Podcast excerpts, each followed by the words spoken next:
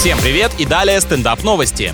В Китае создали робота в виде коня. Он может перевозить человека верхом, реагировать на прикосновение и общаться с владельцем посредством голоса. Классный гаджет для фермеров, гордостью которых раньше был крутой трактор, а теперь можно щеголять навороченной, технологичной и бессмертной рабочей лошадкой. Девайс оборудован камерами и датчиками для ориентации в пространстве. По оснащению он подобен автомобилю с системой автопилотирования. Скоро ночные гонщики превратятся в наездников и будут мешать спать не шумом моторов, а топотом металлических копыт.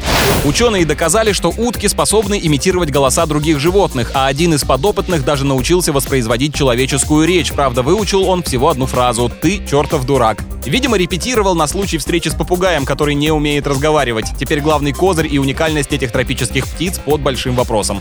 На этом пока все. С вами был Андрей Фролов. Еще больше новостей на нашем официальном сайте energyfm.ru.